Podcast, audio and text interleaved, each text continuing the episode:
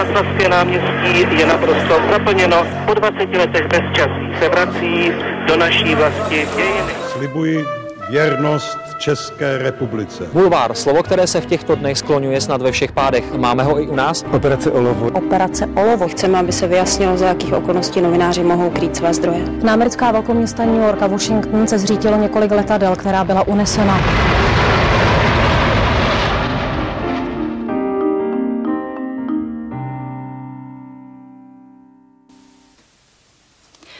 Host dnešního backgroundu ČT24 se v Česku ještě moc neohřál.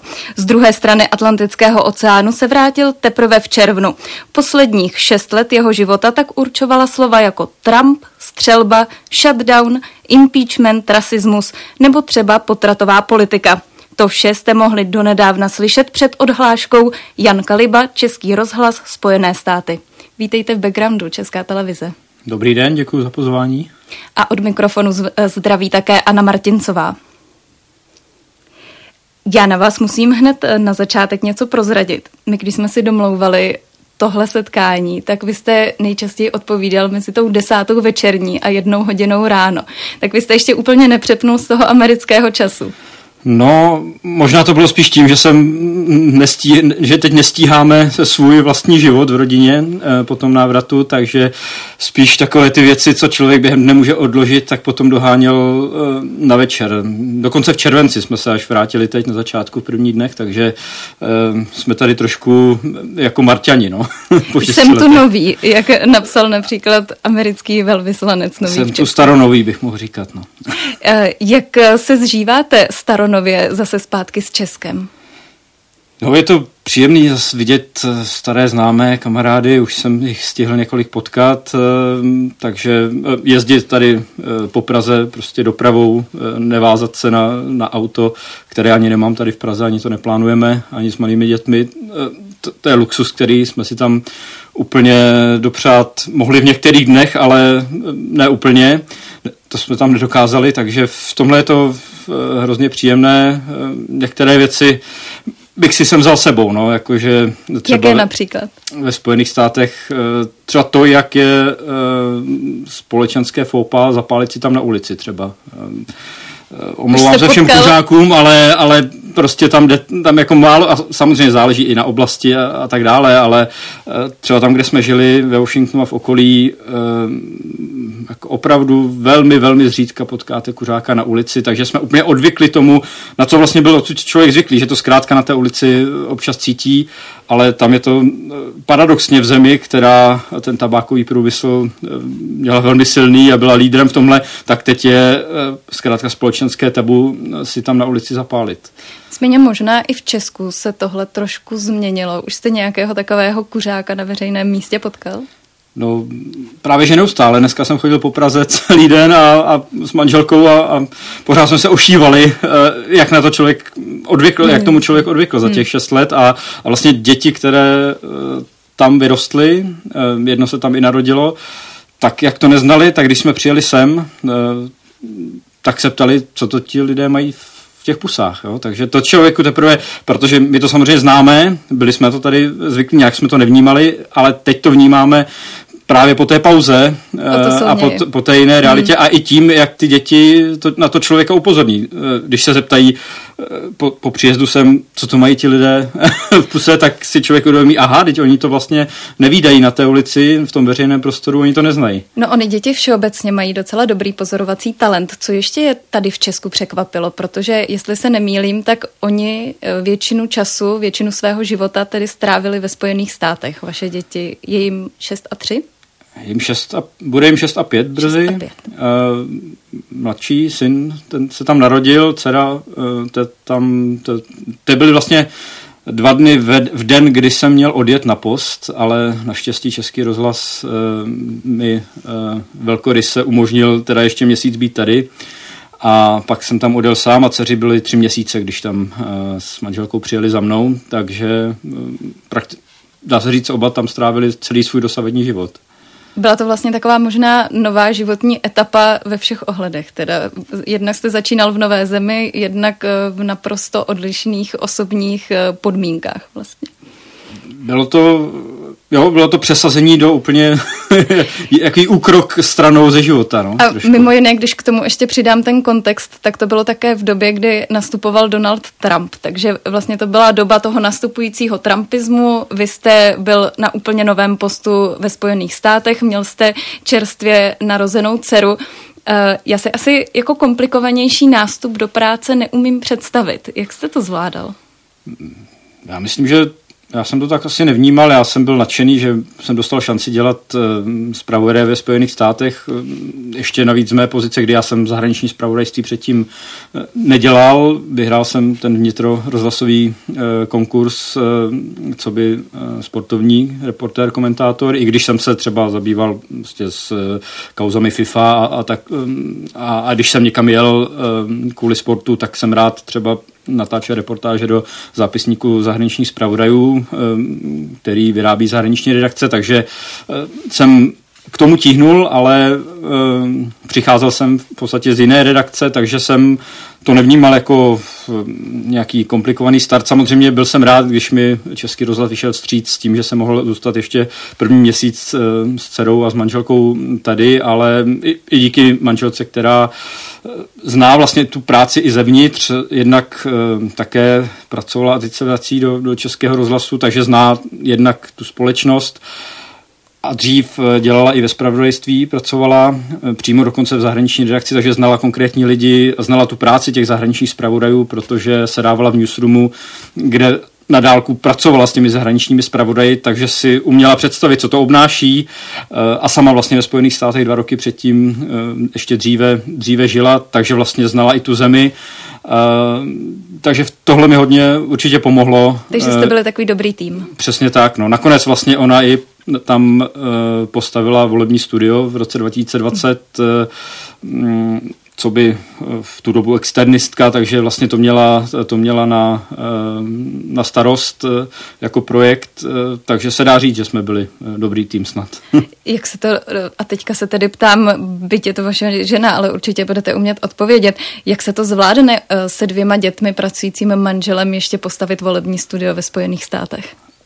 No to byste si museli opravdu pozvat jí, ale tak nějak jsme to, nějak to dokázala, no taky si říkám, že, že to byl vlastně jako v těch podmínkách heroický výkon, ještě to bylo vlastně za vrcholného covidu, e, kdy jsme ani vlastně jako děti na hlídání moc nemohli nikomu dát, nakonec jsme dali, ale vlastně to, to hlídání si pamatuju, které jsme měli domluvené na ten volební den, kdy opravdu jsme ani jeden nemohli se jim věnovat přes den, nebo ty dva, dva hlavní dny, eh, tak nám vlastně to hlídání vybuchlo na poslední chvíli. Zkrátka, taková eh, klasika. Zkrátka, paní, kterou jsme měli domluvenou, přestala komunikovat. To je taková americká klasika že oni, než aby řekli otevřeně na rovinu ne, tak eh, to kolikrát tak jako obcházejí a, a nebo, na, nebo přestanou odpovídat. Mm-hmm. Eh, takže to jsme řešili na poslední chvíli, ale no, dokázala to. Já, to, já, to, já to obdivuju. No.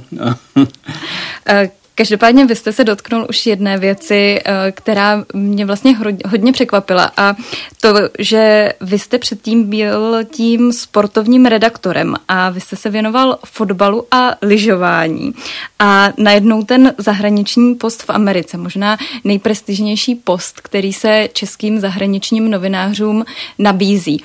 Tak jak vás vůbec napadlo se do toho konkurzu přihlásit? Napadlo mě to, já už jsem se hlásil do jednoho dříve, tam jsem ne, neuspěl nakonec, eh, takže mm, vlastně už se o mě i asi v rozhlase vědělo, že, eh, že tím směrem chci jít. Ne, nebylo uh, zase tak moc lidí, kteří by chtěli asi vý, jako výjíždět. A Ty možná trochu překvapil. Dělal ne? jsem vlastně tu politiku fotbalovou, jakoby, i, a, na mezinárodní akce jsem jezdil, takže um, a jak říkám, manželka žila, žila dva roky ve Spojených státech, takže ty Spojené státy um, pro nás jako pro rodinu dávaly smysl, má tam i, um, má tam i tetu, která tam trvale žije, uh, takže jako z pohledu té rodiny tam to bylo takové přirozené prostředí, řekněme. Uh, a tohle byl prostě, tohle byla další možnost. Po tom, po tom nevyhraném konkurzu eh, nebo tom vnitřním výběrovém řízení, tohle, tohle byla další příležitost, eh, která se i jazykově samozřejmě eh, nabízela. Jakou roli v tom hrálo třeba to, že jste právě už v minulosti dělal třeba některé reportáže ze zahraničí, protože já jsem viděla, že už dlouho předtím, než jste jel do Spojených států, tak jste dělal například reportáže z Indie, ze Sri Lanky, třeba o slonech a o tom, že i sloni potřebují dovolenou. Vidíte, na to bych si už ani nespomněl, ale jo, tak eh, rozhlas má tu výhodu, na rozdíl, vy v televizi si musíte vzít tu kameru, že jo, je to všechno těžké, většinou i kameramana samozřejmě ve dvou lidech. Ideálně. My v rozhlase si, si balíme do batušku takovou tu malou krabičku, mikrofon a, a vlastně můžeme pracovat kdykoliv, takže já jsem si bral i na dovolenou eh, mikrofon, nahrávací zařízení a to právě byly reportáže typu z, z Indie, ze Sri Lanky tenkrát, ale i když jsem byl třeba kvůli fotbalu na mistrovství světa v Brazílii, tak jsem dělal pořad o, o favele, kterou tam tenkrát eh, jednu z nejnuznějších favel v Riu, kterou se snažili kultivovat a zlepšit eh, i pro ty lidi tam eh, životní podmínky, aby se tam tolik nestřílelo a, a tak dále.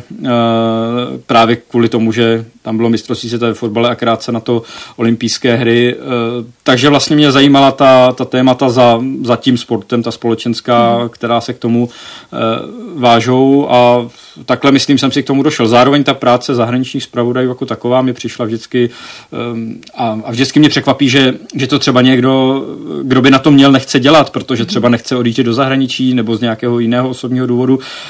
Mě to vždycky fascinovalo a přišlo mi to jako nejlepší práce pod sluncem. Jel byste znovu? Uh, teď hned bych asi nejel po tom všem, co tam člověk musel zařídit a, a odhlásit a, a přestěhovat se a, a teď tady znova eh, začínat, ale eh, po nějakém čase určitě klidně a kdybych se měl vrátit a udělat to rozhodnutí znovu, tak určitě bych jel znovu. Ale chtěl jsem říct, že jsem měl i jako kamarády mezi zahraničními zpravodaji.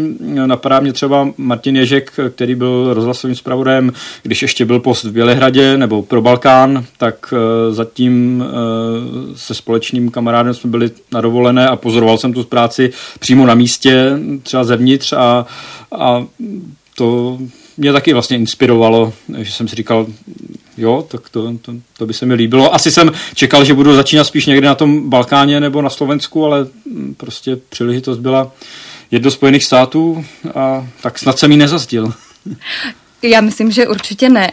Každopádně já jsem se chtěla ještě zeptat, jak to vnímala vaše žena, když jste si i na dovolené bral sebou diktafon a i o dovolených jste vlastně točil ty cestopisné reportáže, ale vzhledem k tomu, že ona je tedy také od fochu takzvaně, tak asi měla pochopení.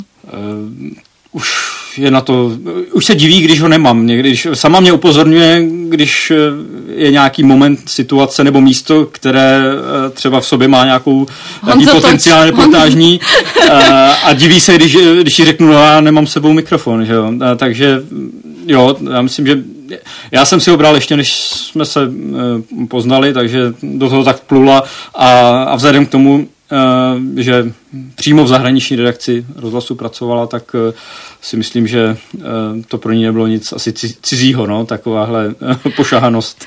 Chápu. Přičemž já ještě musím přece jenom se vrátit eh, k tomu sportu, protože já jsem se dívala, jak se zhruba vyvíjely ty vaše příspěvky a kde nastal ten zlom vlastně od toho sportovního redaktora k tomu zahraničnímu reportérovi. A vy jste v podstatě najednou přišel, um, přešel od titulků jako například uh, Příbram si neuhlídala závěr zápasu a v nastavené minutě přišla se Spartou o remízu na titulky typu Republikáni a demokraté se utkají s baseballovými pálkami v rukou. A to vlastně bylo během několika málo dní, tak bylo to bez zaváhání. No pokud je o ty titulky, tak ty jsou asi z, z webu, z i rozhlasu počítám, takže ty tvořil někdo jiný, kdo to přepracovával pro i rozhlas, ale pokud myslíte ten, ten obsah, Eh, Myslím obsahově, jestli třeba jste měl problém přejít od té sportovní terminologie a od třeba toho důrazu na nějaké ty výsledky právě e, možná k té politice a k tomu, že se tam třeba některé věci dělají trochu jinak než v tom sportu. Eh, jak jsem říkal, tak já jsem třeba dělal volební kongres FIFA, což je Mezinárodní fotbalová asociace mm-hmm. v roce, myslím, že 2016 nebo 17 to bylo těsně předtím, eh, než jsem, než jsem přecházel do, do zahraniční redakce a do Spojených států. Eh, takže a fotbalovou politiku obecně, takže nějakým způsobem jsem se v tom prostředí pohyboval, ale samozřejmě Spojené státy úplně i jiný právní systém, než je náš tady v Česku, v Evropě. E, terminologie třeba právní, kterou zvlášť Donaldem Trumpem jako za ty léta, to jsem teda, přestože člověk e, do nějaké míry umí anglicky, tak eh, to samozřejmě jsem studoval za běhu eh, a ani jsem nedoufal teda, že, že tolik proniknu eh, do právnické angličtiny, i bych si to odpustil, takže samozřejmě v některých ohledech člověk se učil za pochodu, no, to samozřejmě. Jaké to, to jste mi v podstatě částečně už na to odpověděl, takže jaké to bylo vlastně přijet do Spojených států a z ničeho nic začít vlastně fundovaně mluvit o těch věcech, které se tam v tu chvíli odehrávaly, protože eh, po nástupu Donalda Trumpa vlastně věci nabraly docela rychlý spát a vy jste mimo jiné zmiňoval, eh, že eh, třeba hned váš první zážitek ze Spojených států, že jste tam přiletěl a hned byla vlastně ta střelba v Las Vegas a vy jste se vlastně ani nestihl vybalit, jenom jste se otočil a letěl jste tam informovat vlastně české diváky o tom, co se tam stalo. České posluchače hlavně, eh, posluchače. ale jsme v televizi, chápu. Eh, no to, to vlastně se stalo několik hodin poté, co jsem tam eh, přiletěl po tom měsíčním tady pobytu s nově narozenou dcerou, takže 1. října 2017 a to byl ten večer, kdy se to stalo. Ve Washingtonu já už jsem vlastně a potom přeletu eh, z české časové zóny, takže já už jsem vlastně spal, když se to začalo dít a když už se ani nepamatuju, jestli mě Newsroom zburcoval, nebo jsem to zjistil v nějakou hodinu už jako raní, Eh, takže jsme na to okamžitě jako reagovali. Pamatuju si, že první vstup jsem dělal eh, cestou na metro, když jsem si šel zařídit, teď nevím, jestli telefon nebo něco takového, eh, takže si do dneška pamatuju tu lavičku, z které jsem dělal ten, ten první vstup. Potom si pamatuju, že další vstup jsem dělal, když jsem si zařizoval, a teď nevím, jestli právě to telefonní číslo americké nebo, nebo něco takového, že jsem řekl tomu člověku v té v té provozovně, který tam se mnou něco sepisoval, moment, já si musím na pět minut odskočit a, a vyšel jsem na ulici udělat ten, ten rozhlasový vstup eh, a šel jsem dokončit tu, tu objednávku, než jsem tam stihl tedy uh, potom odletět. My jsme tam v, uh, v ten moment měli kolegu právě z sportovní redakce, protože Las Vegas začínali uh, hrát uh, NHL, byla to jejich první mm-hmm. sezóna, takže na místě jsme měli vlastně díky tomu reportéra, který to tam vykryl, než mm-hmm. já jsem se tam stihl uh, dopravit, protože jsem nemohl odletět úplně okamžitě kvůli těm organizačním uh, věcem. Uh, ale to byl vlastně takový ostrý start, který mi uh, byla to samozřejmě tragická, naprosto šílená událost, a, ale profesně vlastně jsem, jako nebylo o čem přemýšlet, nebylo na co čekat a okamžitě jsem strávil prakticky skoro týden eh, v Las Vegas, které se zpamatovávalo eh, z téhle události a, a začal jsem to mm, pokrývat a Eh, vlastně člověk neměl čas přemýšlet o tom, jak teda začne, eh, co začne nabízet, nebo jak začne s prací hmm. zahraničního zpravodaje, když to dělá mm, první to týden, první den. Dokonce, dokonce mě hnedka zadrželi při natáčení první reportáže. Zadrželi vás. A co jste provedl? Eh, našel jsem na místo činu, Eh, protože jsem přiletěl do, do Las Vegas, bylo, bylo večer, eh, u nás bylo ráno, vím, že jsem eh, měl být hostem ranního interview, což je na radiožurnálu vlastně takový pětiminutový rozhovor před zprávami v 9, 8, kolem 8.50, kdy poslouchá hodně lidí, jeden z hlavních vysílacích časů. A uh, já jsem přiletěl tedy, měl jsem tak, uh, ubytoval jsem se hned vedle toho hotelu, odkud ten uh, střelec tenkrát střílel z toho vysokého patra na ten naproti, abychom to mhm. připomněli posluchačům, uh, na ten stadion, což byl, který byl přes cestu, on střílel z nějakého 20. Mm-hmm. 30. patra. Uh, tam měl to kulometné hnízdo. Já jsem se ubytoval v hotelu hned vedle a říkal jsem si, no tak před tím vstupem samozřejmě jdu se podívat na místo, jak to tam teď vypadá, co se tam děje. Uh, a ten vchod hlavní do toho hotelu, odkud on střílel, eh, tak byl eh, zapečetěný tou policejní páskou a hlídaný. Ale když jsem ten hotel obcházel, tak jsem zjistil, že zadní vchod je otevřený, vešel jsem vevnitř a tam byl prostě, tam byl život. Tam hrála živá hudba, lidi tam tančili, někteří hráli na automatech. No tak samozřejmě, co, co uděláte, natočíte reportáž eh, o tom, jak je to naprosto bizarní situace několik desítek hodin po, po tom, co se tam stalo. Takže jsem si natočil tu reportáž, byl jsem spokojený, vracel jsem se zpátky tím samým východem, no a tam už jsem pozoroval, jak, jak si něco špitají do těch vysílaček, mm-hmm ti, ti, ti, ta ochranka Ostraha. tam mm-hmm. a, a ten člověk, který stál u toho východu, tak mě drapnul, no a trvalo mi to asi přes půl hodiny, než jsem se vyreklamoval. Mále jsem nestihl ten živý vstup, ale nakonec mě teda, uh, po té, co jsme to řešili, legitimoval jsem se různě, on někam, on někam volal. Mm. Uh, nakonec mě teda uh, se nechal umluvit, pustil mě, já jsem těsně stihl ten živý vstup a, a byla z toho vlastně v, fan, fantastická v úvozovkách, protože to téma samozřejmě je tragické, ale, ale ten materiál byl jako pravorajsky a emočně hroz, hrozně silný, takže vlastně za těle okolností vznikla moje první reportáž. Já, já se musím zeptat, eh, co ti lidé, co vám říkali, netrápilo je to, že prostě tam došlo k tomu, eh, k té střelbě a oni tam prostě dál si užívali v tom Las Vegas tak, jak no, co si, měli naplánováno? Co si vybavuju, tak většinou, uh, ano, byli tam nějakým způsobem plánovaně, Vím, že ty, eh, ty dámy, s kterými jsem mluvil, co hráli ty automaty, tak to byly Kanaďanky, takže ty říkali něco ve smyslu, no měli by si ty zbraně ty američani konečně vyřešit, eh, ale hráli dál. A, a ti lidé, co tam tančili uh, u té restaurace, u té živé hudby, tak to byl takový ten přístup zbraně za to nemůžou, může za to vždycky mm-hmm. ten střelec, ten člověk, což je velmi častá odpověď těch uh, zastánců toho statu quo, co se týče tedy uh, zbraní a uh, přístupu k ním ve Spojených státech. Mimochodem, když už jsme u té střelby a těch střeleb ve Spojených státech obecně, ono jich přibylo za těch posledních šest let. Ta frekvence možná byla trochu rostoucí, nebo minimálně v posledních měsících mám dojem, že se o tom minimálně víc mluví. Eh, máte ten dojem, že skutečně těch případů přibylo a jak se s tím americká média vypořádávají? No, americká média samozřejmě eh, nebo takhle, pro mě, pro mě a už po tomhle zážitku z toho Las Vegas nějaká hranice citlivosti Eh, na to bohužel samozřejmě pokaždé je to hrozná tragédie, která se týká navíc jako desítek lidí okolo. To jsou samozřejmě příbuzní. Eh, po Spojených státech chodí spousta lidí, kteří jsou nějakým způsobem traumatizovaní. Jenom ten stadion v tom Las Vegas, tam byly desetitisíce lidí, které to nějak zasáhlo a i když třeba nebyli přímo zranění na tož zabití, tak si odnášejí do životní trauma, se kterým se mentálně musí vyrovnat a jejich, zasahuje to i jejich rodiny, takže eh, za každou, pod každou střelbou si musíme představit eh, jako násobně více lidí, než o kterých eh, se třeba mluví v té zprávě mm-hmm.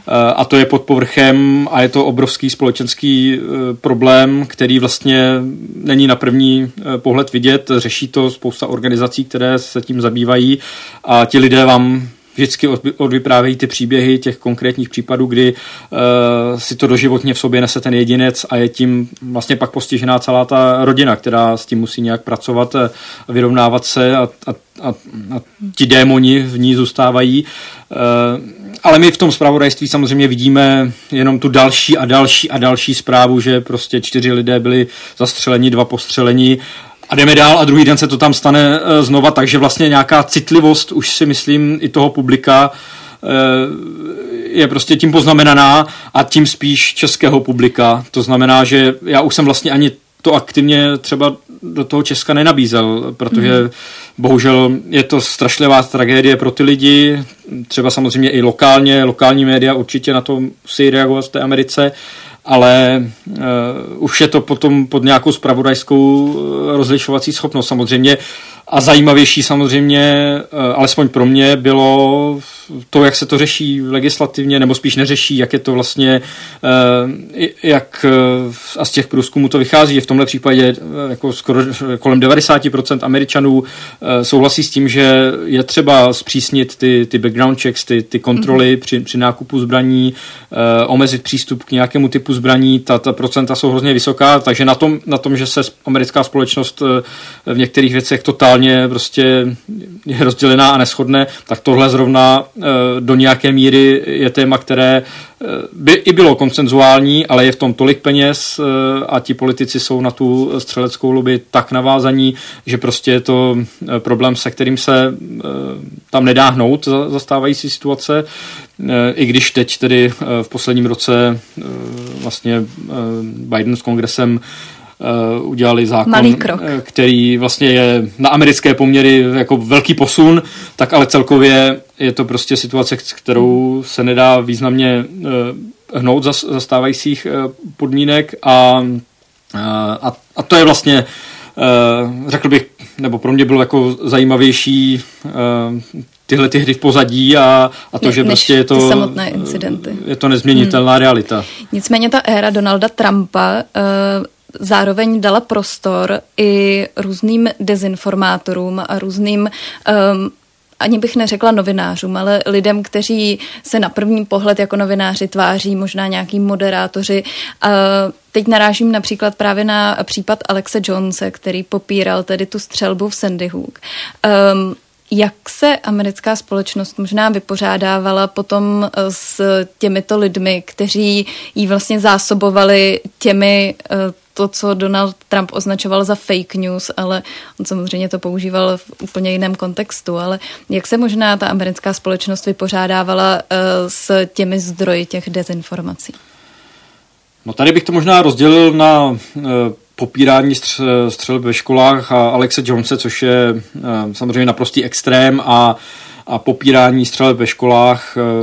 Jako nesetkal jsem se, myslím, s Američanem, který by Existují samozřejmě, má to samozřejmě svoji živnou půdu, jinak by to ti lidé nedělali, ale já jsem asi nespomínám si na člověka, který by pochybňoval to, že se eh, dějou tyhle ty střelby, ale samozřejmě myslím, že jako top top dezinformace, které věří desítky milionů Američanů a je to reálný problém té, té společnosti, je to, co se úspěšně podařilo uh, Donaldu Trumpovi infiltrovat uh, hlavně mezi republikány, tedy to, že uh, on ve skutečnosti vyhrál volby v roce 2020 a to vedlo uh, prostě k pokusu o převrat a k násilnému útoku na, na kapitol, na sídlo zákonodárného sboru, což je naprosto eh, jako bezprecedentní situace v amerických dějinách a eh, do té doby asi pro nás nepředstavitelná věc ve, ve Spojených státech, eh, která se ale stala před mýma očima, které jsem byl přítomen a i jsem sledoval právě ten vývoj um, už před volbami, On to vlastně to, že volby ve skutečnosti vyhrál a že byly sfalšované, použil poprvé v republikánských primárkách v roce 2016 a že ten, kdo to sledoval, pro toho to nebylo nic nového, on tohle používal neustále, ale samozřejmě mm, to bylo čím dál intenzivnější, jak se blížily volby 2020, které on eh, prostě za, za každou cenu mm, se chtěl, potřeboval udržet v Bílém domě. Eh, vlastně si tu půdu i proto připravoval, jak spochybňoval eh, měsíce předtím, spochybňoval korespondenční volbu i třeba eh, ve státech, kde ji prosadili samitní republikáni, protože tam měli v tom státním zákonodárném sboru většinu a tak dále. Mm, a, a samozřejmě to gradovalo potom po těch listopadových volbách, které on tedy nakonec skutečně prohrál. Ještě navíc tím, že nejprve byl v tom v úvozovkách vedení, což ale se také vědělo, že ty státy, kde uh, bude spíše slabší, tak budou dopočítávat později kvůli tomu, jaký systém tam je. je. Takže kdo to sledoval, tak ano. tohle i jako očekával, že se může stát, ale on samozřejmě toho využil, naskočil do toho, prohlásil se za vítěze a už, už to jelo, na co byl zvyklý, tak, uh, tak jenom vlastně větším ampionem a s, rozšiřoval a během těch dvou měsíců mezi útokem na kapitol a předtím uh, volbami tak bylo vidět, jak, uh, jak to opravdu uh, dostává grády, jak to mezi lidmi se mm-hmm. účinně šíří, jak tomu skutečně vědí, cítí se uh, okradeni. Takže nakonec vlastně do toho Washingtonu na tu akci, kterou Donald Trump svolal, přijeli opravdu kromě těch, těch radikálů, těch členů extremistických skupin, tak se sjeli i opravdu obyčejní lidé, kteří uh, bezmezně obdivovali Donalda Trumpa, volili ho a cítili se okradení uh, o volební výsledek, vzali si dovolenou v práci a přijeli do Washingtonu a vydali se na kapitol. A vy jste byl na místě? Já jsem byl na místě, eh, stejně jako váš zpravodaj, tak jsem byl na místě. Tak. A jaký to na vás dělalo dojem? Nebo možná, eh, kdybyste měl popsat, kde jste byl a jaká tam vlastně byla ta atmosféra pro vás jako pro novináře, jestli jste se třeba i vy cítil možná v tom davu nějakým způsobem ohrožený? No já jsem vlastně eh, na poslední chvíli se rozhodl, že tam budu muset být, protože já jsem, eh, jestli si vzpomenete, tak eh, vlastně byly doplňkové volby ve státě Georgia, které byly den předtím. A já jsem je jel pokrývat, protože tam se mhm. rozhodovalo o tom, kdo bude mít většinu v Senátu. Ale nakonec jsem se rozhodl, že tedy na Eh, vlastně natočím ty reportáže před těmi volbami a v den voleb, eh, kdy už se ty reportáže eh, jako vysílají, tak v den voleb, že už se přesunu tedy 5. Do ledna do Washingtonu a 6. Mm. že musím být tady, protože už prostě byly zprávy o tom, že se tam jako mohou dít dost divoké věci, které vlastně sliboval i Donald mm.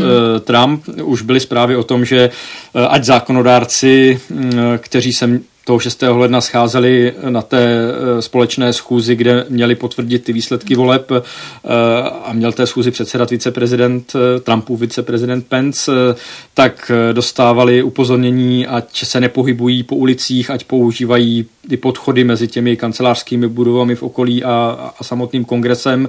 A to se ještě ne, nevědělo to, že vlastně byly odpoje, byla odpojená některá poplašná zařízení a, a, a tak dále přímo, přímo v kongresu, že to byla opravdu eh, připravovaná eh, akce.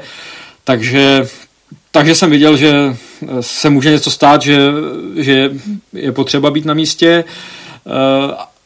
Donald Trump měl vlastně ten svůj projev za tím neprůstřelným sklem poblíž Bílého domu v místě, kde je velké travnaté prostranství, kde je Washingtonův památník, ze kterého jde vidět směrem k Bílému domu a od kterého je to k kapitolu řekněme 2-3 kilometry zhruba.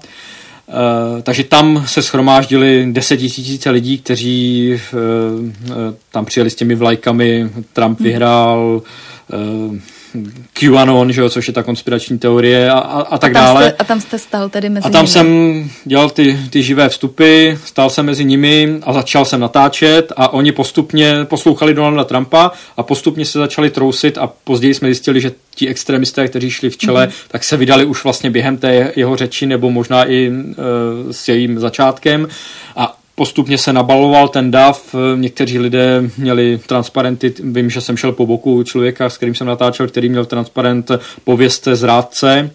A když jsem se optal, kdo je zrádce, tak mi odpověděl, že kdokoliv, kdo říká, že Biden je zvoleným prezidentem, eh, pak tam byla ta postavená opravdu ta šibenice eh, před, před kapitolem, eh, takže a už, už vlastně, pokud se bavíme o dezinformacích, Eh, tak vlastně už během toho odpoledne se tam začaly šířit eh, ty zprávy o tom, že když už se vědělo, že se uvnitř kapitolu eh, něco děje, tak už vlastně mezi těmi lidmi na tom prostranství před kapitolem jsem zaslechl to byla Antifa, jo, něco se děje vevnitř, to byla mm. Antifa. Nikoho z Antify ani z jiných organizací jsem tam prostě nepotkal za ten celý den, eh, ale už vlastně se rozjel ten, ten následný uh, mechanismus dezinformační, hodit to vlastně na někoho, na někoho dalšího. Že už v tu chvíli možná ti lidé trošku pochybovali o tom, Eh, co dělají, nebo o, zákonnosti toho, co... Tam byla spousta lidí samozřejmě, kteří tam nedošli, kteří mm-hmm. zůstali na, těch, eh, na tom trávníku před, eh, před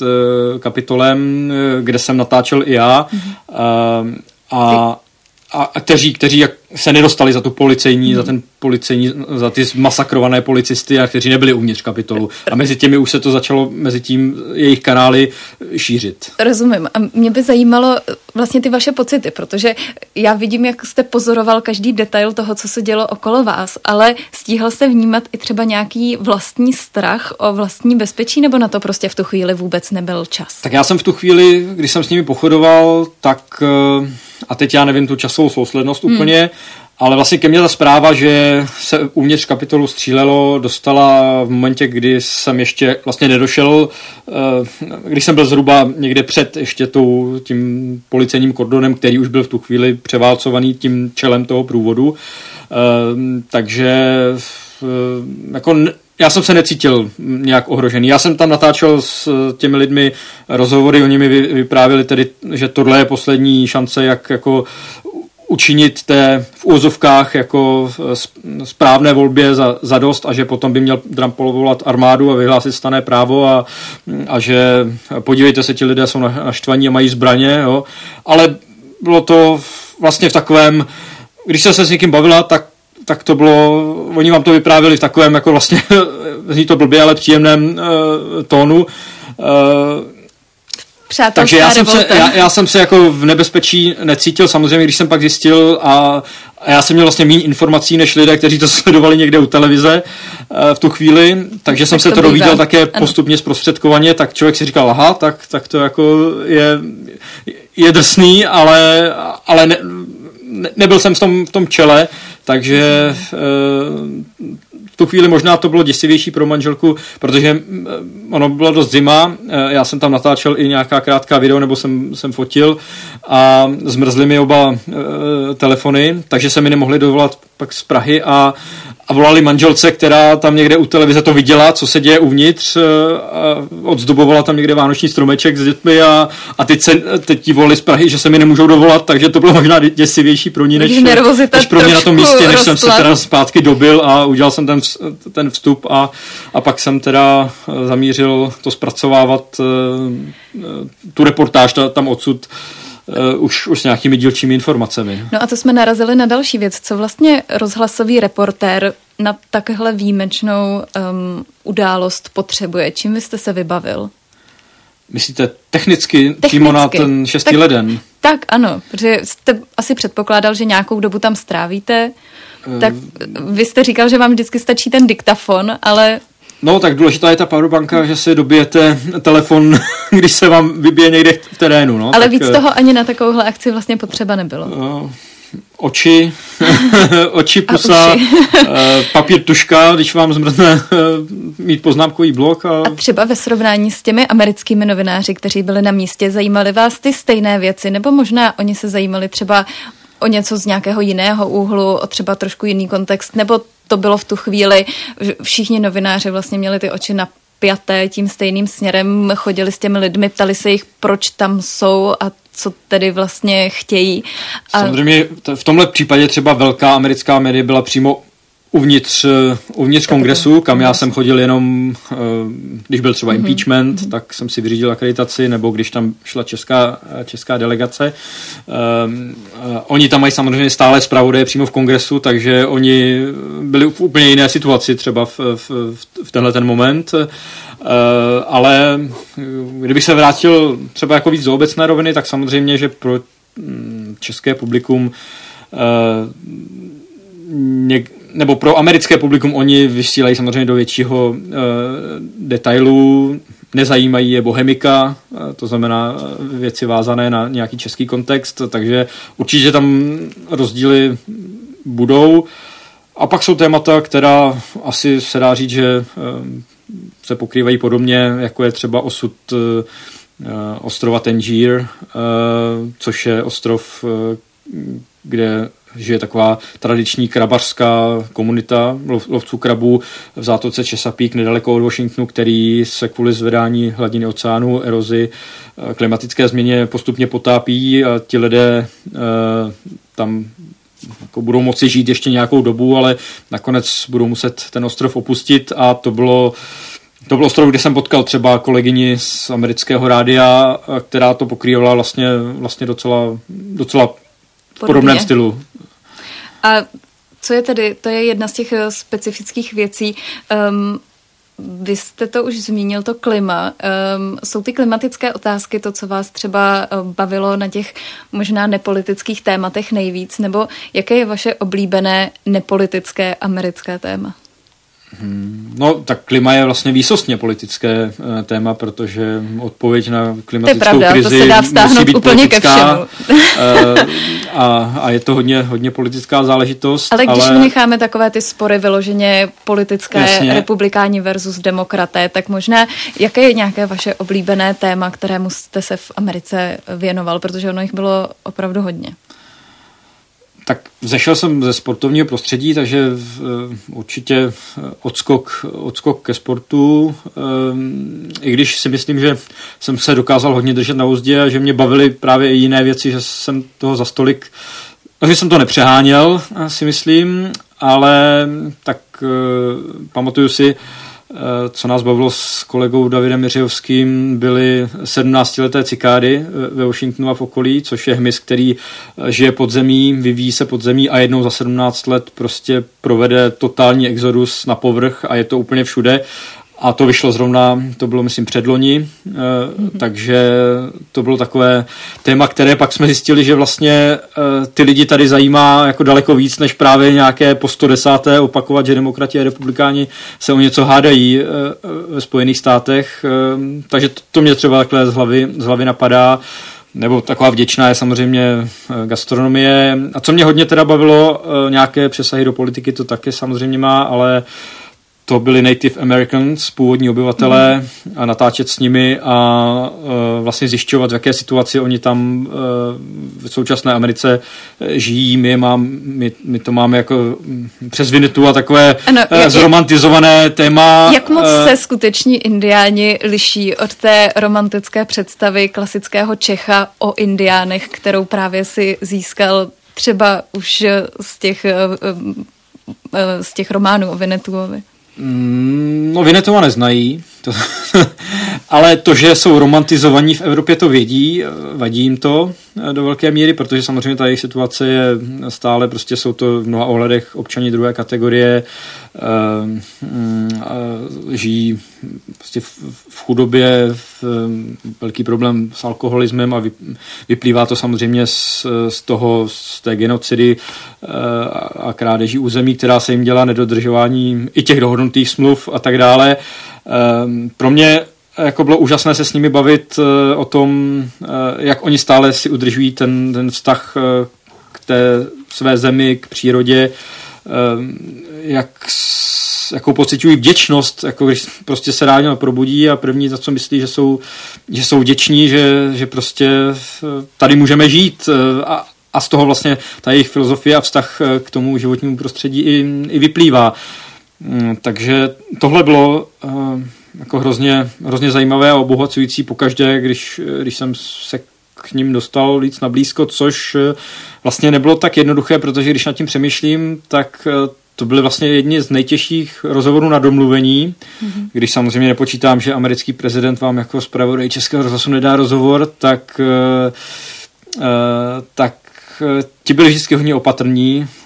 Věřím tomu, že to má také samozřejmě historické jako důvody a to, co zažili od, od biologického obyvatelstva a i to, že ten jejich životní styl a to přemýšlení je, je prostě jiné a je těžké to samozřejmě na, na dvou, třech minutách reportáži nějak postihnout, takže si zprvu e, udržovali odstup a, a někdy trvalo opravdu jako dlouho ten rozhovor e, domluvit a, a i potom na místě si člověka tak jako hodně, hodně oťukávali nebo Vlastně to, to, jak se říká, že uh, fotografii považovali za krádež duše, tak s tím mm-hmm. jsme se vlastně taky setkali, že se nechtěli, nechtěli fotografovat a řešili jsme třeba témat, um, což je vlastně téma i teďka i tady v Evropě, um, kamer na veřejnosti. Mm-hmm.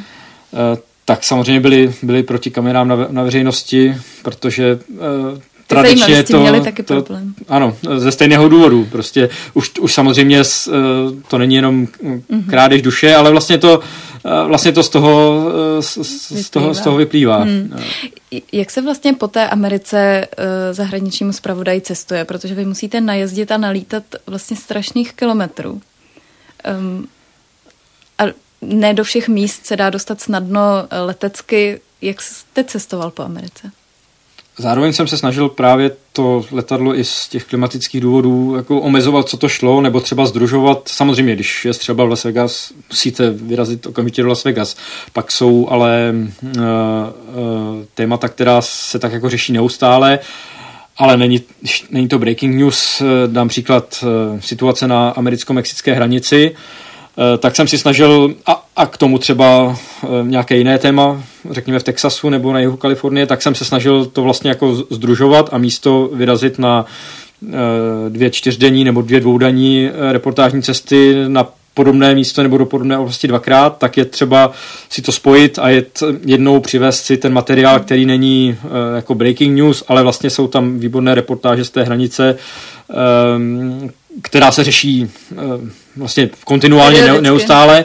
Uh, takže třeba združovat mm-hmm. takhle ty cesty, jednak samozřejmě z finančních důvodů i, i, z, těch, i z těch klimatických. Uh, a snažil jsem se třeba, kromě toho letadla, využívat i dálkové vlaky, což je teda ve Spojených státech jako naprosto zoufalá záležitost, když to srovnám i s Evropou, ale nemluvě o Japonsku, Francii, hmm.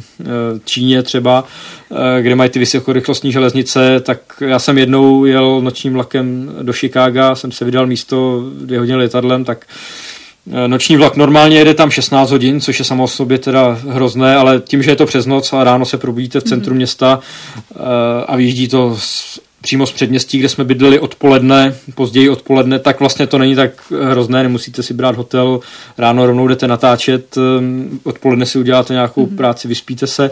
Tak párkrát jsem to udělal, ale naposledy teda byla bouřka, a vlak měl z hodinu spoždění, ostatní vlaky nabrali spoždění, jak se tam řadili, tak jsme nabrali asi pět hodin spoždění, takže jsem měl vlastně skoro no, asi 22 hodin, nebo kolik to nakonec mělo. Takže to už jako byl velký... Místo, velký, místo kolika hodin autem? Místo, eh, místo dvou hodin letadlem nebo asi deseti hodin autem, což v jednom člověku samozřejmě by bylo víc, takže eh, na nařízení Neměl jsem toho kameramana jako česká televize, s kterým bych se vystřídal, takže no ale to už bylo teda extrém, no. Takže, takže jsem ale třeba do Atlanty jsem jel, i na tu texaskou hranici mexickou jsem dojel po zemi, teďka naposledy letos, když jsem tam měl sérii reportáží natáčet, protože jsem měl natáčení po cestě i v Atlantě, takže jsem měl nočním vlakem do Atlanty. Eh, což je lepší, protože se vyjíždí v půl sedmé z Washingtonu a ráno jste v Atlantě. A eh, pak jsem měl náhradní autobusovou dopravu do New Orleans, kde jsem měl další natáčení domluvené. To zní dramaticky. Eh, ale bylo to velmi levné a, a vlastně člověk poznal víc. Vlastně jezdí jiná sorta lidí, jak, autobusy po Americe, než a, já, a je to takové lidovější a, a vlastně Takže to pokud mám, se chcete seznámit a přes, najít ty běžné přesně, a obyčejné přesně, takže Američany. jsem to měl hrozně rád, jako jel jsem třeba nočním autobusem do Toronto z Washingtonu místo, abych letěl. Uh, a oni což, před váma nemají kam utéct, tak odpovídají na vaše otázky. Přesně, člověk pozná úplně jinak tu, eh, tu Ameriku. No. A takže, takže jo, takže, takže jsem právě zkoušel různé, různé typy cestování a Vlastně jediná trať, která snese parametry, tak je na východním pobřeží z Washingtonu na, na New York a na Boston. V Bostonu jste za 7 hodin, takže to vlastně bylo i lepší, než, než třeba létat nebo uh, bez nějakých časových ztrát nebo jet, jet autem. Takže tuhle trasu jsem většinou uh, jezdil, jezdil vlakem. No. A, a samozřejmě uh, bohužel prostě bez, bez auta, jako tady by si třeba člověk nějaké věci objel veřejnou dopravou v okolí Washingtonu, a tam, když zadáte, prostě jedete z Washingtonu hodinu někam ven eh, pryč a zadáte si to, kolik by to bylo veřejnou dopravou a buď to vám to napíše, že spojení neexistuje, anebo nějaký nesmysl jako místo hodiny autem, třeba jako 11 hodin a a z toho jdete hodinu pěšky, jo, nebo něco. Eh, a samozřejmě chodník je tam jako vymoženost, jako jenom, teda jenom občas, jako i, i v městských na jako zástavbách. Takže... Eh, hodně podezřele. A, a koukají na, na chodce podezřele a i tím, jak ta bezpečnost eh, v těch amerických městech někde je opravdu, jako, že se tam střílí, mm-hmm. tak vlastně ani nechcete chodit pěšky, zvlášť třeba po setmění nebo, nebo jezdit těmi mm. autobusy. Um, takže i proto vlastně tam někteří lidé nasedají do těch aut. Um, takže ono tam souvisí všechno hmm. opravdu se vším. No. Takže tohle je jedna z věcí, která mi chybět nebude a kde jsem tady jako v ráji. Uh, takže uh, neumezujme, da, rozvíjejme veřejnou dopravu, se mi chce říct. V metru a v autobuse. Mě ještě zaujal jeden z vašich článků s titulkem Trump za rok vyškal skoro 2000 naprostých lží. Zaslouží si impeachment, říká profesor Alan Lichtman. Jak se pak třeba novinářům s takovým materiálem pracuje, když se nemůžete spolehnout ani na to, co vlastně hlava státu říká? No tak, novinář by měl být podezřívavý z principu k jakékoliv hlavě státu a, a samozřejmě i ostatní hlavy státu e, neříkají vždycky pravdu, to se týká teď i Joe Bidena, ale samozřejmě ta míra, e, s kterou e, Donald Trump šířil pak už i vědomně lži, dezinformace a, a tak dále, což vedlo potom i k té tragické události, tak byla naprosto extrémní. Mm, ale byl to vlastně jeho politický program, jedno, jeho poradci samozřejmě, nebo Steve Bannon, který patřil na začátku hmm, k, jeho, hmm.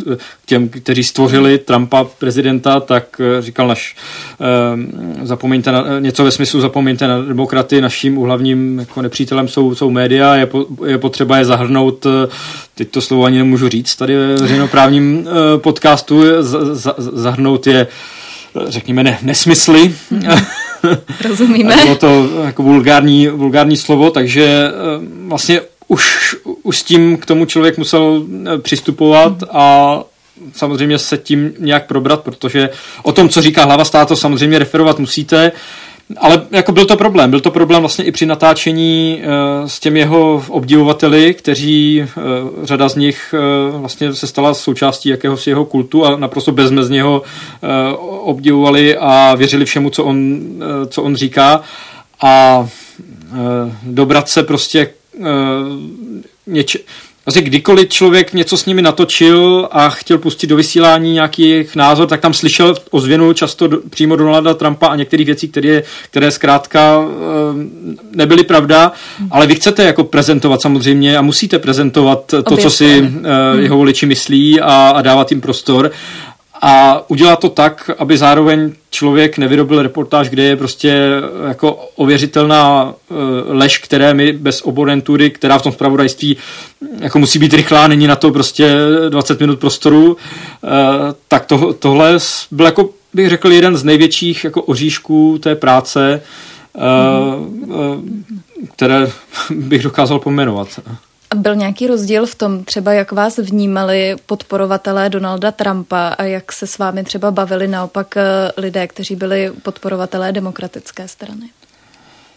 Jako v přístup, jako že by chtěl, byli ochotní nebo nebyli ochotní. Tak, jestli byli ochotní se s vámi bavit, nebo jestli um, třeba um, víc se vás snažili přesvědčit o své pravdě, nebo jestli um, možná nějakým způsobem třeba uh, s vámi víc argumentovali.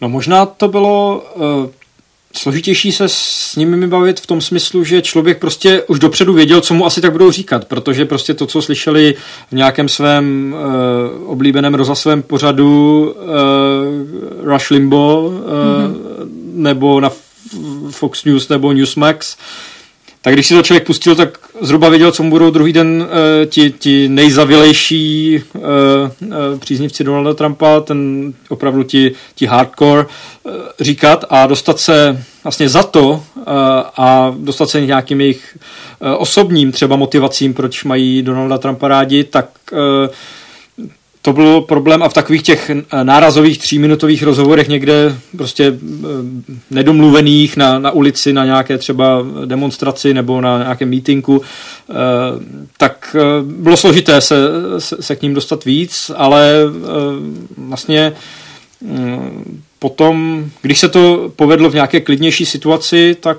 tak to určitě zajímavé bylo. Zajímavé bylo třeba Eh, protože mezi voliči Donalda Trumpa bylo spousta evangelikálů, eh, vlastně religiozních eh, lidí, kteří i ty, i ty komunity, oni tam mají hodně na tom venkovní hlavně přes, scházejí se v neděli v tom kostele ta komunita a tam právě vznikalo i to podhoubí těch voličů Donalda Trumpa, tak jsem se třeba ptal těchto těch uh, lidí, pro které je to náboženství důležité, chodí do toho kostela uh, protestantského tam u nich na vesnici, jak se vlastně vyrovnávají s tím, s tím osobnostním profilem Donalda Trumpa, i s tím třeba, že byl, což je pro ně podstatné, že, že potom uh, razil tu pro, uh, protipotratovou politiku, mm-hmm. že, že byl pro uh, právo na potrat předtím jako vlastně městský liberál v New Yorku. Uh, no a oni většinou odpovídali uh, něco ve smyslu, že uh, oni nepotřebují mít uh, Donalda Trumpa jako druhého Ježíše, že prostě potřebují někoho, kdo jim prosadí tu jejich politiku. Takže velmi pragmaticky vlastně mm-hmm. uh, uvažovali v tomhle smyslu a, a, a tak si vlastně jako odpověděli na tu morální otázku, že jim vlastně morální profil Donalda Trumpa byl uh, jedno, protože uh, Protože prosazoval ty jejich důležité, to, důležité, prosazoval prostě politiky, které hmm. byly pro ně důležité, v, v první řadě tedy uh, zákaz práva na, na interrupce v, což jim vlastně on dokonale splnil, prosadil, dosadil do funkcí tři nové soudce nejvyššího soudu, který uh, potom ten precedens uh, zrušil. Takže třeba tohle bylo zajímavé uh, když se člověk dostal trošku, trošku hlouběji a, a vzpomínám si vlastně, že, že i byli velmi, jako, velmi milí v, v osobním kontaktu, přátelští, zajímali se, v, co je nového v Československu, věděli, že jsme byli komunistická země, mm-hmm. takže měli v sobě takové to, my jsme proti tomu komunismu, ale vlastně my jsme měli představu o tom, co, co, to, vlastně co to obnáší a znamená. A e, cítili se vlastně e, s člověkem, když řekl, že je z Česka na, trošku na, na jedné lodi. A dokonce uh, jsem od nich několikrát dostal, jedni mi dali uh, nějaký domácí uh, javerový syrup tam někde nahoře u kanadských hranic a, a jeden, jeden příznivec volič Donalda Trumpa mi dokonce každý rok Vánocům posílal balíček s javerovým syrupem a nějakou slaninou nebo s čím, protože dostal moji vizitku a dělal kdysi, obchodoval v 90. letech v Československu takže prostě cítil nějaké pouto a na základě té vizitky mi prostě eh, na adresu chodilo. Myslím, že to tam bude chodit ještě teďka, protože jsem mu říkal, to nemusíte. To, to jako že jste pust... Pavlu Novákovi zajistil. Takže Pavel Novák byl na jiné adrese, takže to tam bude chodit na nějakému dalšímu nájemníkovi. Budou chodit vánoční výslužky od voliče Donalda Trumpa. Páně, my se scházíme ne dlouho poté, co z Česka odjel ukrajinský prezident Volodymyr Zelenský. Jak američané vnímají konflikt na Ukrajině a zajímá je to vůbec? Zajímá je Zelenský? No je to daleko pro ně, je to, není to samozřejmě jako téma každodenních eh, konverzací, spousta lidí i, i třeba v okolí Washingtonu, kteří bychom mohli říct, že se třeba víc o tyhle věci zajímají, tak eh, tak to vlastně moc jako ne, nevnímala, když, když ta, ta současná fáze války začínala loni, tak eh, my jsme to samozřejmě jako s rodinou tady v, hodně, hodně řešili. Pamatuju si, že, že manželka v tu dobu dělala takovou výpomocnou Eh, pracovní sílu ve školce u našich dětí, takové ko- kooperativní školce mm-hmm. a samozřejmě uh, sledovala tam v ten den, kdy, kdy to začínalo, tak sledovala samozřejmě nějak po, po, po koutkem oka, jak se ta situace mm-hmm. vyvíjí, uh, což by v té školce neměla, ale prostě byla to tak... Nešlo jinak. A, a pak se tam jak právě bavila s ředitelkou tou školky, té školky, která se pak omlouvala, že teda párkrát koukla během té, té služby na, na mobil a ona, ona prostě vůbec jako neměla pochopení, protože Eh, že opravdu to byla tak vypjatá situace, kdy tady mhm. člověk ne, v Evropě samozřejmě nevěděl, co, co se bude dít dál. Um, že, že samozřejmě jako jsme v kontaktu proto... s rodinou a, a, mhm. a s přáteli, kterých se to nějakým způsobem týkalo a potřebujeme zjistit informace a takže jim to bylo naprosto jako, jako cizí. Na druhou stranu musím říct, že ukrajinské vlajky vidíte ve Spojených státech jako naprosto všude i ve, samozřejmě ve městech, ale i na, ve venkovských oblastech. Oni jsou samozřejmě zvyklí vyvěšovat americké domácnosti americkou vlajku, takže ta kultura to vyvěšování národních symbolů tam je. Ve Washingtonu a v okolí žije spousta ostatních komunit, takže jsou tam i ty ostatní národní vlajky k vidění a ale ukrajinskou vlajku jsem viděl v těch nejzapadlejších vesnicích, eh, takže jako to vnímají, ta podpora tam je. Na druhou stranu samozřejmě eh, je to i politické téma, eh, to trumpovské republikánské křídlo jde ostře proti pomoci Ukrajině a, a jejich, a Donald Trump samotný má tu retoriku, má také a ti jejich příznivci samozřejmě to, tohle to přejímají, takže i nějaká jako opozice proti tomu tam je a a ta podpora samozřejmě podle těch průzkumů je jako vlažnější a vlažnější tím, jak ten konflikt eh, pokračuje. Vnímali nějakým způsobem právě to, že třeba když jste řekl, že jste z České republiky, že to je eh, k Ukrajině blízko, že to je nějak geograficky třeba um, zblížené, že třeba um, právě pro Česko to může být jako eh, zajímavý nebo um, důležitý, jakým způsobem se tam situace bude vyvíjet, nebo to asi, spojení asi jak u koho, úplně to vlastně jako nefungovalo automaticky, že vlastně i když jsme se teď stěhovali a vraceli jsme se, tak jsme se, když jsme se loučili s přáteli, tak uh, jsme třeba zmínili, že uh, v nějakém kontextu, že, že tady mm-hmm. prostě se válčí teď, samozřejmě my se cítíme v bezpečí jako členové NATO, ale na druhou stranu je to méně než tisíc kilometrů, mm, a, a, a je tady, přijali jsme spoustu uh, ukrajinských rodin, půl milionu nebo kolik, že jo, je teď to číslo. Uh, takže když jsme to v nějakém kontextu zmínili, tak měli takový ten aha efekt. A, a jo, vlastně, teď, vlastně, no jo, jo. A,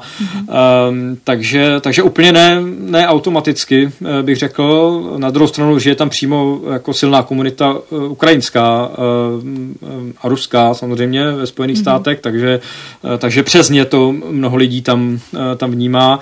Uh, ještě větší minoritou jsou vlastně v Kanadě, kde tvoří, já nevím, si 4 nebo kolem 4 třeba procent populace eh, kanadští Ukrajinci. Eh, takže to téma v té společnosti je přirozeně přes eh, ty ukrajinské Američany, kanadské Američany. Mm-hmm. Pří, přítomné, přítomné určitě je, ale na druhou stranu si vzpomínám, že když jsem šel natáčet před ukrajinské velvyslanectví ve Washingtonu, v té době, eh, kdy se vlastně hlásili zahraniční dobrovolníci do ukrajinské armády nebo jako pomocné mm-hmm. vojenské síly, eh, tak jsem, tam, tak jsem tam chytil jednoho člověka, který se šel zrovna jako přihlásit jako americký dobrovolník a, a když jsem mu řekl, že, eh, že jsem jako z Česka nebo český rozhlas, tak chvilku zaváhal a asi mu běželo hlavou, jestli má poskytovat rozhovor nepříteli, protože si myslel, že jsem čečen, čečenský rozhlas. Eh, takže někdy, eh, to je taková ta oblíbená samozřejmě jako historka, jak si nás pletou, eh, ale opravdu to tak někdy, někdy je. Dokonce i jako veřejnoprávní NPR rozhlas mm-hmm. v jednom článku nás zaměnil a oni tam i na webu nechávají, když udělají chybu, tak eh, to opraví, ale dole nechají poznámku, že v původní verzi to bylo špatně a že se, že teda eh, se omlouvají, takže do dneška jim to tam jako vysí, že se omlouvají, že to nebyla Čečnia, ale, ale Čekia. No. Um, a možná ještě jedno téma, které se asi neodmyslitelně zapsalo do toho vašeho pobytu ve Spojených státech a které bych nerada opomněla, i když v tuhle chvíli už některým lidem připadá jako úplná historie a to je eh, covidová pandemie, protože to je věc, během které se asi žurnalistika musela dělat dost obtížně. Tak eh, jaká byla Amerika pro novináře za covidu? No je to historie, na druhou stranu já jsem uh, dostal covid na rozloučenou se Spojenými státy před, před měsícem v červnu na, před odjezdem, takže uh, ale samozřejmě a, a, třeba jako lidi, kteří se chrání rouškami ve veřejné dopravě ve Washingtonu potkáte ještě jako ve větší míře než, než tady v Praze.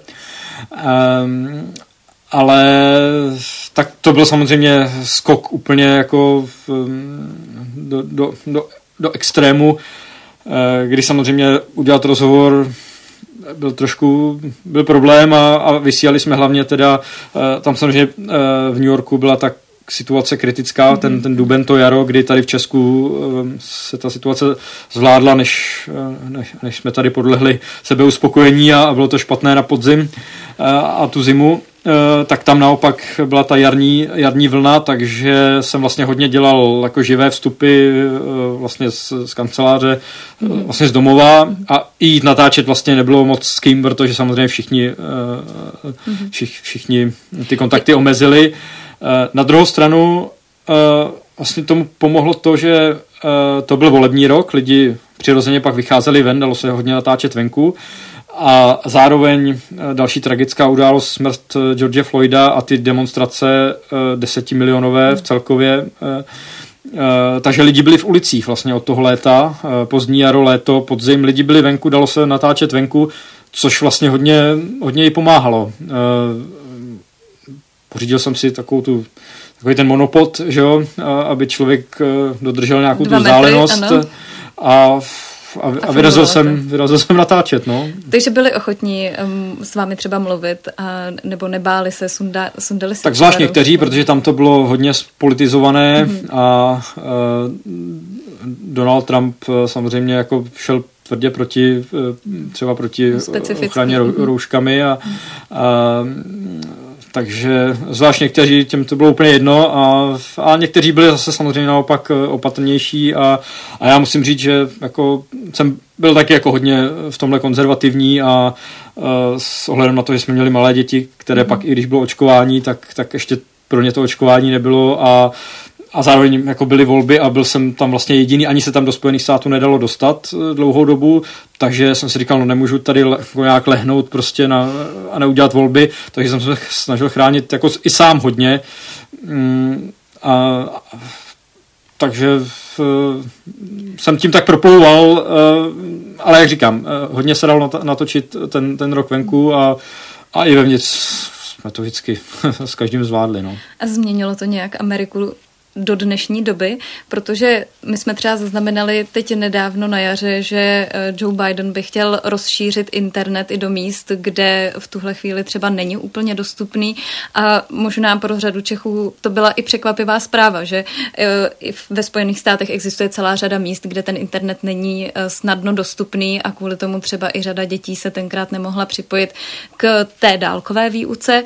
Tak jaké jsou možná ty dozvuky toho teď? No je pravda, že nějaká práce na dálku, že to eh, je zvlášť v některých kruzích tam hodně, hodně populární. Eh, třeba naši sousedi z ulice, kamarádi, tak pracují pro Světovou banku a ta eh, přešla na práci na, na dálku. Teď už mají takový smíšený režim a teď tuším mají nového, nového ředitele, který Eh, co jsem slyšel, chce vrátit lidi do kanceláří mm. a je proti tomu docela jako opozice, protože je to práce, která se dá dělat v tom smíšeném režimu, často z domova a samozřejmě lidem to vyhovuje eh, i kvůli tomu, jak šílená je někdy doprava ve, ve Washingtonu.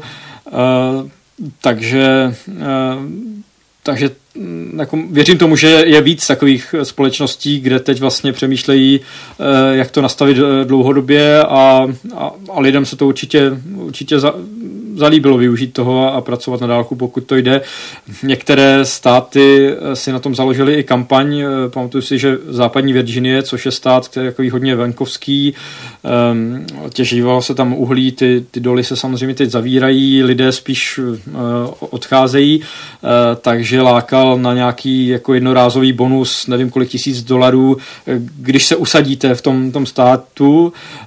Um, a hodně cílili třeba na právě na zaměstnance firm, kterým, eh, které umožňují pracovat eh, na dálku, mm-hmm.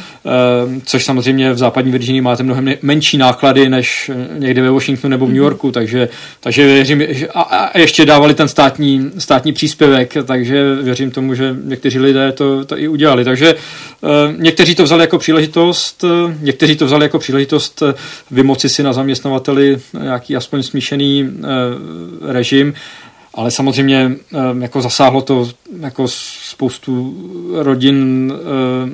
Třeba jsem chtěl natáčet se respondentem, který má je immunocompromised, teď mi nepadá české slovo, jako má, má problémy, chorobu. Ano, pro, problémy s imunitou, takže ještě stále se nemůže bez obav vydat třeba mm-hmm. do mhm. plného autobusu nebo do restaurace mm-hmm. a když jsem s ním chtěl natáčet, tak jako mě prosili, jestli to můžeme udělat přes počítač, mm-hmm. takže prostě to jsou lidé, kteří možná zůstávají pro nás jako neviditelní, ale kteří, pro které pandemie prostě neskončila a stále je to pro ně velké ohrožení. Eh, spousta dětí přišlo prostě o, o rodiče, o tom teď taky eh, se hodně, mm-hmm. jako aspoň v Americe eh, psalo, že byly, jako, jaké byly průzkumy, takže, takže to byla prostě velká rána i pro tu tamní společnost a Eh, všechny nás to vyčerpalo, mentálně vyčerpalo, oddálilo, takže se s tím vyrovnáváme asi všichni. Jsme rádi, že jsme mohli naskočit zpátky, ale, ale pro některé to stále ta, ta obtížná situace trvá a,